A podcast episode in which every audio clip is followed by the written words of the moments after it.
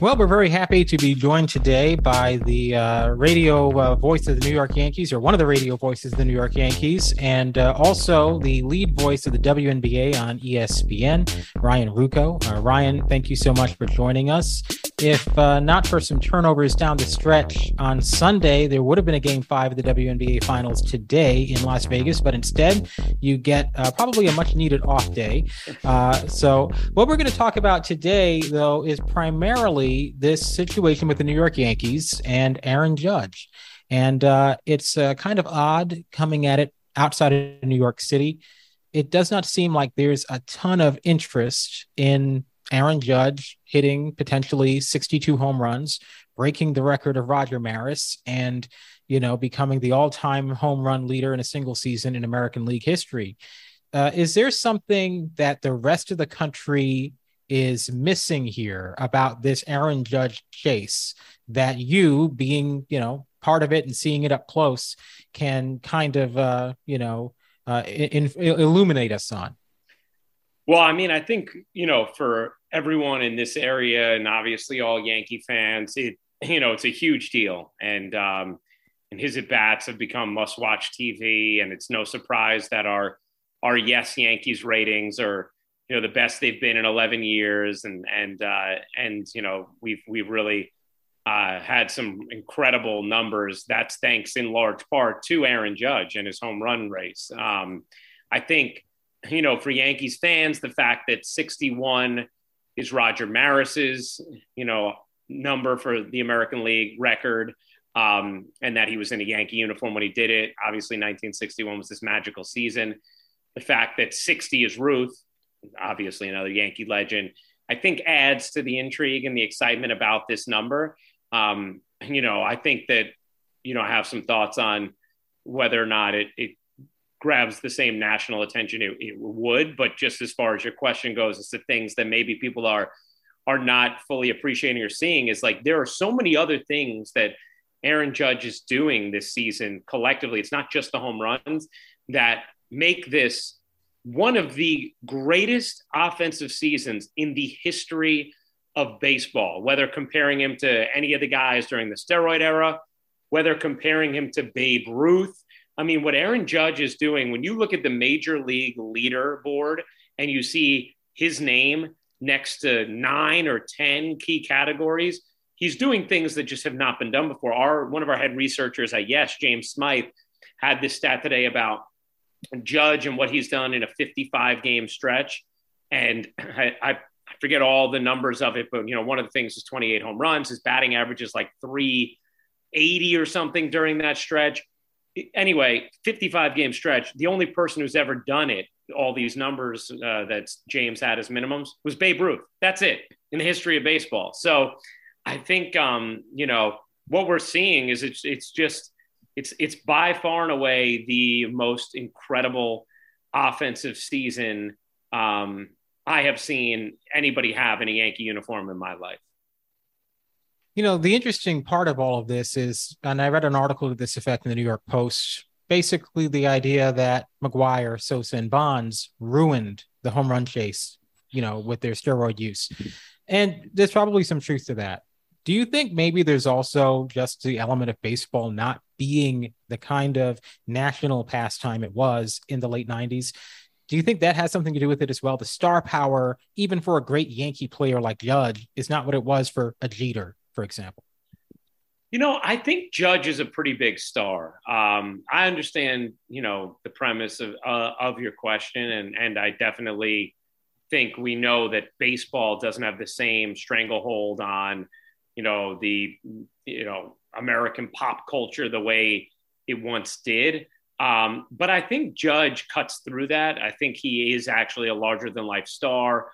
You know, he is you know the face of New York sports, um, and I think that you know from what I've gathered anecdotally, I think there is a lot of interest nationally, but is it on the same scale as what we saw in 1998? Well, no, it's not because you know what we talk about when we talk about baseball is, is records we're always the thing that that linked national interest right like you baseball is a very local sport and you're with your team you know basically every single night for a six, seven month period, right? Um, but what captures us nationally is how rich the history is and people chasing that history. You know, whether it's the Cubs looking to break their curse, the Red Sox looking to break theirs, or the best example of this was always the home run record, which stood for so long, you know, from 1961 till 1998. So I think that the premise of, hey, like it's just not the same because it was broken so many times is probably where I would lean is that, you know, we saw it, you know, broken by McGwire, Sosa, Bonds. And obviously we then saw, you know, reasons to question the legitimacy of their breaking that record. Um, and because of that, I think it's desensitized us to the idea of a national home run, you know, chase the way that it would have been had no one ever passed 61. Like, regardless of where the sport of baseball is now compared to where it was in 1998 or where it was in 1961, if we didn't have McGwire, Sosa, or Bonds or anybody having broken that 61 prior to right now in 2022, I guarantee you it would be a massive national story. And every single Aaron Judge at bat, we'd be cutting into to watch the same way we did with McGwire and Sosa back in 98 in the same way we did with Bonds is then he was chasing 70. So I think it's more that than anything else. And that's the part of it that's a shame, you know, I, is because there's nothing you can really do, you know, like we had that experience. We thought it was legitimate at the time. Obviously we ended up thinking something different in the years after. And so it's hard to then put that genie back in the bottle and have the record feel exactly the same. That's why I think for the Yankee fan, it feels different though, because Maris holds the American League record and the Yankee record. That one feels real, obviously, and that one is about to fall at the hands of Aaron Judge. Along those same lines, uh, you've done a lot of national work, and obviously, we're going to get to the WNBA finals that John was referencing. But to grow up and be around New York and be around the Yankees, and now be broadcasting the Yankees, who are leading the division, who are looking like they are going to be one of the contenders to win the World Series, uh, depending on what happens in the postseason, and to have the Judge storyline and the record breaking chase, a fun one what is this like to be part of that, to be part of the broadcasts and to be energized and maybe even a pseudo fan to a degree on some of the calls when Judge is coming up to the plate? What's that like for you?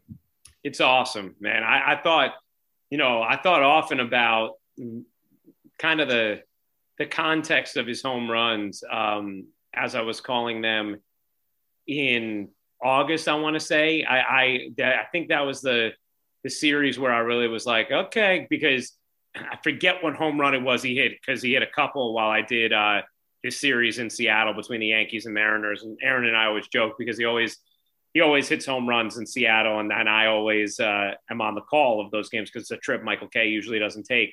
And it, it was like I, there was some I was like he has he has he home run number whatever, and it's only August 9th. Like that was in my call because I was, you're just sitting there like, this is ridiculous. Like, if this guy could lead the league with this number and we still have two months to play, you know?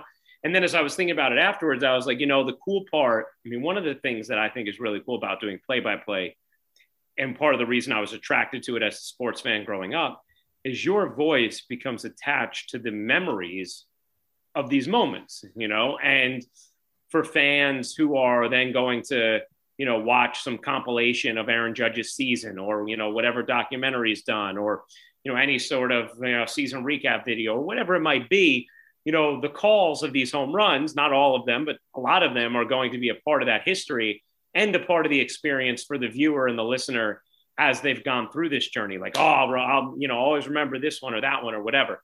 So I, think I thought about it a little bit in Baltimore where he hit just a couple of absurdly long home runs uh, in a multi home run game. And me and Cameron Maybin were talking about him as the best player in baseball. And right on cue, he hit some. And then I really thought about it in Seattle. And for me, it's cool to think like, okay, you know, when they go back and review this season and, and look at the home runs, you know, my voice is going to be attached to some of those memorable moments that help build uh, towards the crescendo that's coming. You know, uh, obviously, there's the series coming up in Toronto that you were going to do. John Sterling's going to do that instead. Was that kind of one of those uh, Vince Carter in 2003 situations where Vince is the starting uh, small uh, shooting guard in the All Star game and Michael's coming off the bench? so Vince says, "Wait, let me let Michael start." Is that kind of like that? Um, you know, I'll take the comp because I love Vince, uh, but I, uh, I actually I think it was just that we were in late August, and like I, I was seeing where the uh, kind of the timeline of what Judge was doing was going, and you know initially it was a series I was available for that I offered to do earlier in the year when WFAN and the Yankees were trying to piece together some of the road series that John wasn't going to do as he cut back his slate. Um, and uh, and I kind of saw it coming, and I was like, I just reached out to uh, WFAN boss Chris Oliviero, who's a terrific guy, and I just said like, "Hey, um, you know, I'm I'm seeing what's happening, something like this," and I was like, "If uh, if Judge is approaching 61, I'm assuming John will go will want to go back on those games. Is that correct?"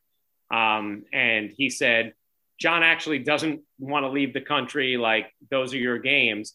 But in the back of my mind, I still thought like that might change as we get closer, and that's okay. You know, like sure. I get it. I totally get it. Um, I saw a lot of people who have kind of like, you know, on Twitter or whatever, oh, this is messed up or whatever. And I really don't think it is at all. Like, not at all. There's a reason why I reached out to Chris. You know, do I know like it would have been amazing to have that moment if it comes in Toronto? Yeah, of course. Like, as a play by play guy, those are the kind of moments you love to call. And, and do I have full confidence that I would have crushed it? Absolutely. But John Sterling has been the voice of the Yankees for three decades. He is his own unique highlight machine. And if he wants to call that moment, he deserves to call that moment. And there's no, there's not even the tiniest little bit in my gut that feels icky about it. Not at all. Like he, so I'm glad that he you know, with conviction, decided, um, you know, with enough time to rearrange things and that, like, hey, you know what, I should do it. Um, Chris called me back and he just joked. He was like, well, I guess you're Nostradamus because I know what I said at the time, but John just reached out and um, I was like, dude, totally, totally get it. Like, no problem at all. Uh, it's it's absolutely the right thing to do, and John deserves to call that moment. Now, Judge may very well get it before Toronto, um, but uh, but but John should be the voice, um, or should at least have the the option to be the voice uh, of that moment when it comes. So it was uh, it was all good. All right, and uh, before we uh, let you go, let's switch gears to the WNBA. Obviously, that just ended. You know, there's been a lot of people who've called WNBA finals, uh, quite a few uh, big names: Tom Hammond, uh, Mike Breen on NBC, Paul Sunderland uh, Mark Jones, Dave Pasch, uh, Terry Gannon. But for the most part, this has always been a very short-lived thing. I think Mike Breen did maybe a couple. Of course, he did the most famous one with the uh, Teresa Weatherspoon shot. Yeah. But you know, you've stuck around for quite a while now, and uh, I, I guess my question is, you know, it seems like for other folks, the WNBA has been just something they've done on route to something bigger why have you stuck around and how long do you see yourself continuing to be the voice of the WNBA?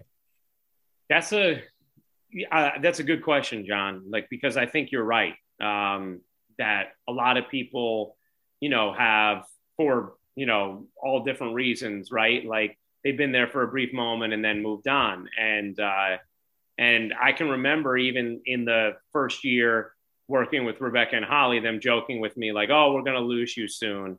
Um, but I think, you know, the initial thing that made me uh, fall in love with this job, this particular gig, was working with Rebecca Lobo and Holly Rowe. And I just felt like, first and foremost, they are both elite, elite, elite at their jobs. And then I think our chemistry as a team, I will put up against any broadcast team in the country. And I think that that really kind of drew me in to the excitement. And then I got a feel for the basketball and how amazing it is, and the women and how incredible they are, um, and how competitive this league is. This is the toughest pro sports league to make in the United States, and it's not close.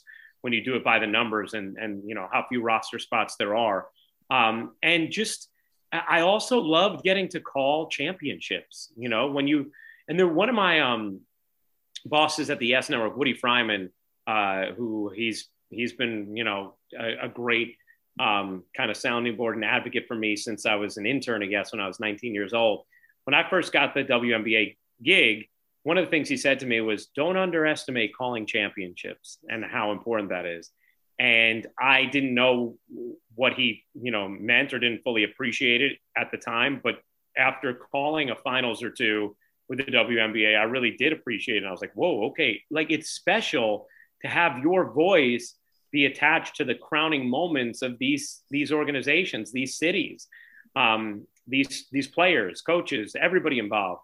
And then I also just got lost in how incredible the series were and the basketball, you know. And I think like watching the Minnesota Lynx dynasty and and being a, a part of that as I started, then the Lynx and Sparks rivalry, then seeing what Sue Bird and Breanna Stewart and Jewell Loyd did in Seattle, and some of these amazing series, 2018 semis between Phoenix and Diana Taurasi and Brittney Griner and, and, and Sue and Jewel and Stewie in Seattle. And and it just kind of built on top of each other. And at some point, because I loved it so much, and because I have seen the the and take I've seen myself take great pride in the growth of the league um, and in being associated with it, like that just no it no longer was a thought of like oh yeah like this is you know just a, a transient thing this is instead for me something I, I'd like to do you know with no end date doesn't mean there aren't other things I want to do as well in my career, but I really, really, really love being a part of this league, being attached to its biggest moments, taking ownership of this gig, the people I work with, and seeing the way the league is growing. And, you know, I would love to be the voice of the WNBA finals when we average a million viewers in the finals for the first time. And then we average 2 million for the first time and four. And those days are going to come. Um, and uh, we're, we're getting the investment now, uh, starting to that this league deserves. And so, like, I wouldn't put an end date on it. You know, it doesn't mean it's going to be forever because obviously it's not just my decision. Um, but but uh, it's something that I think uh, you know I'd, I'd love to do for for a long time. We love the insight that Ryan is giving us here on the sportsmediawatch.com podcast. So we kind of delve into this uh, a little bit with the the nuts and bolts and kind of the behind the scenes. I, I always love this. I'm fascinated by it. Uh, in this particular case, you had a Las Vegas team. They've never won a championship. So you're sitting in trying to contemplate how do I call that moment? But you don't know when the moment's going to come because yeah. it could have been in game four. Certainly in game five, you know it's a winner take all game. How did you process process all of that in game four? And at the same time work on significant history. It's Las Vegas's first ever championship as a city, as right. an area. They get it. Take us through how you went over that in your own head and with your team and wanted to do the moment right. Yeah, I um so it's interesting because people have different philosophies on like, you know, and I love the art of play by play. So I, I like these kind of questions and, and get to talk about it. But people have different philosophies on you know, do you prepare anything? Do you think about saying anything? Do you just let the moment come to you? Like what, you know, how do you how do you handle that?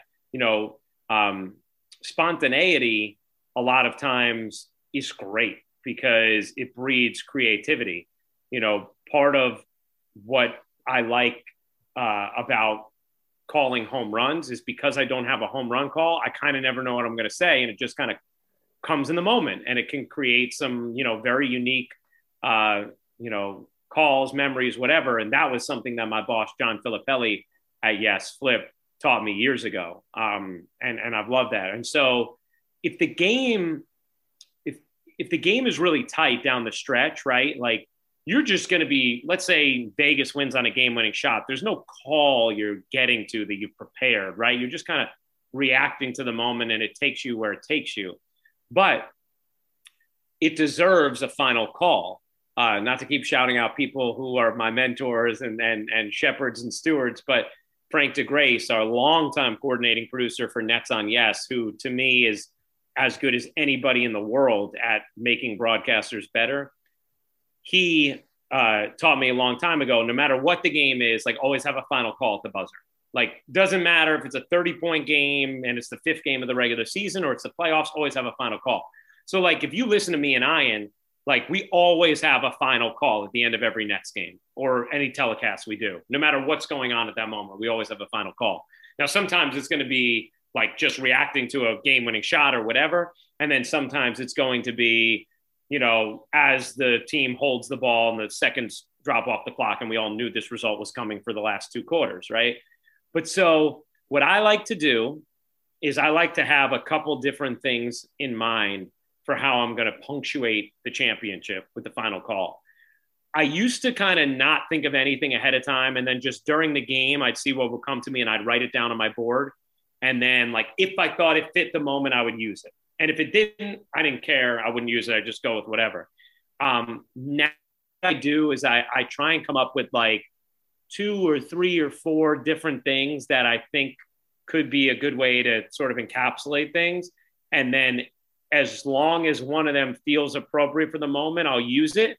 If it doesn't, then I'll just go, you know, spontaneously.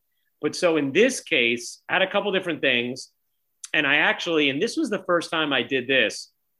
I will sometimes run them by my wife, so that I that I'll do, uh, and she loves getting to be involved like that. How often uh, does she give you the look? And I'm married too. John is not. Yeah. I'm married too. How often does she give you the look of like, and you know, like, oh, okay, no. Yeah, no, no. She right away often? will say like, that's it or that's not it. The funny thing is, sometimes I'll say one that like I don't think is great, and she'll really like it, and then I'm like okay, now if I go away from it, she's going to think I'm offending her. No, but I, I, uh, she, she helped, and she, we, I had a couple that ran by her. She kind of like both of the two that I like best. And then I went to uh, Frank DiGraci, my Nets uh, producer I just mentioned, and I said, "Hey, man, like you're the best with this. This is what I'm thinking. Like I have these kind of thoughts in my mind. It's like a punctuation. What do you think?" And he helped me kind of uh, narrow it down and and you know, tweak the verbiage a little bit. And then it's funny, my wife reached back out to me right after I talked to Frank, just serendipitously, and said, you know, I think I like this other one better, which is the one that Frank liked too. Um, so yeah, but so you then didn't I tell like, her that Frank liked it. You told her you did it because she liked it because exactly, that's what married exactly. men do, and they yeah. keep the boss happy and all is good, right? exactly. So yeah, so that's kind of like to dive into the weeds. It's kind of my thought process. So then, like on my board, I wrote down like the one I like best, which is what I ended up using. Um, and then a few other things in case I thought the moment hit. And as the game, full disclosure, as the game was going back and forth, it was so tight down the stretch. I kind of thought like uh, these aren't going to be used because it's just going to be a reaction to whatever happens on the given play. But then once Vegas went up seven with 20, you know, seconds left or whatever it was, I was like, okay, it might be appropriate. And, uh, and it ended up, uh, I think, you know being appropriate so uh, you are uh, i imagine in your home right now uh, yep. i believe you were the first one to call a national nba game from your home the preseason game new orleans and portland right? Yeah. Uh, so you were kind of the guinea pig the very first one. What was that experience like back in december of 20 that preseason game for espn man it's um i was thinking about this today. I was like wow like i because uh, we're kind of like in between places uh, right now, and, and, we've been at our current apartment longer than we expected. Um, and I was like, wow, I like called an entire like NBA season from here, and then another one where I was back on the road, and we're about to start another one. What's going on? Um, but it was weird, you know. Like I think at the time we were just so grateful to have sports that we didn't think about it in the sense of like oh, like I can't be at my best in this setting, you know. Instead, it was just like a, hey, this is how we have to do it right now, you know, and like, wow, the technology is good enough to do it. Now, I did notice right away that like on the big monitor we were using, it was um like you get they eventually tweak this and tweak this and tweak this and made it better and better. But you get these like freezes where like certain things were hard to tell. So like that game, who was it? It was was it New Orleans and Denver? Portland. Portland. Portland. There was some there was somebody on Portland that I don't know who it was, but there was like had a similar number And I remember at some point misidentifying because I just couldn't tell, like looking, and I was like, well, okay, that's like that may just happen sometimes, you know. And there's like it wouldn't happen if I was sitting courtside, but it's just going to happen. I have to live with it, you know. But I also remember thinking like this is pretty amazing to call the game and then just like walk into my bed. Um, like this is like can't beat the commute. Can't yeah, beat the commute. Exactly. That's Family sure. likes hey, that. I know? have I have one curious one because I know yeah. this. Uh, when Kirk Herbstreit was unable to call the college football playoff game that he was going to do for ESPN and ABC, I know a couple of the people that helped do the setup at yeah. his home. One of them said to me he could have probably launched and landed a rocket from NASA with all of the monitors and all of the stuff they installed for him to be able to call that game, replay monitor over here, telestrator monitor over there. In those early days, were you just working off the one picture, the one monitor, Ryan, and that's all? That's all you got in the early days until you began, as you said, to tweak it, get other feeds, use your computer, whatever. How did it work for you, real quick? No, we had a what we had right away is we had a big monitor that would be like to the right, and then in front of me I'd have a laptop that was big, and it would have I could I could kind of pick what screens I wanted. So I would have um, like I eventually what I ended up doing was just having program in it because that picture would be a little clearer than the big monitor, and I thought it was beneficial for me to kind of just have those two things. Uh, then, but at one point I had I'd have like the shot. I think maybe at the end I went back to this. I'd have like the shot clock up and scoreboard in one area just in case something happened where I couldn't see it and or the bug went out or score bug went out and I didn't know what the shot clock was. Um, and then I'd have the little zoom icons of my analysts so that I could see them in real time when they're talking. So I know when they're about to talk. Because what would happen is if you use the videos slightly delayed. So like I can't like go back and use any of those calls in like a demo reel because like to me I hear that like I'm punctuating the call like after the ball's coming through the hoop and like I don't think the audience would ever know because it is so slight because of how incredible they did uh, with the technological setup. But like for me, I'm like, ah, it sounds like just a hair bit late. But like, so what happened is the audio to each other though was on time, but the visuals would be a little delayed. So if I had like a video of my analysts as like their camera shooting them, I wouldn't be able to see them start talking. Like it, I, I'd hear it before I'd see it. But if I had up the Zoom thumbnail of them, that was real time. So I could tell exactly when they were starting to talk. So on my big monitor, I'd have little Zoom thumbnails on the left side of it where I could see my analyst, see my statistician who would have like a whiteboard of notes or whatever. And, and then on my laptop, I'd have the game and then I'd have like the shot clock scoreboard to help me with that. So yeah, I mean, it was crazy. Like, but uh, we just at that time felt so grateful to be on the air, you know?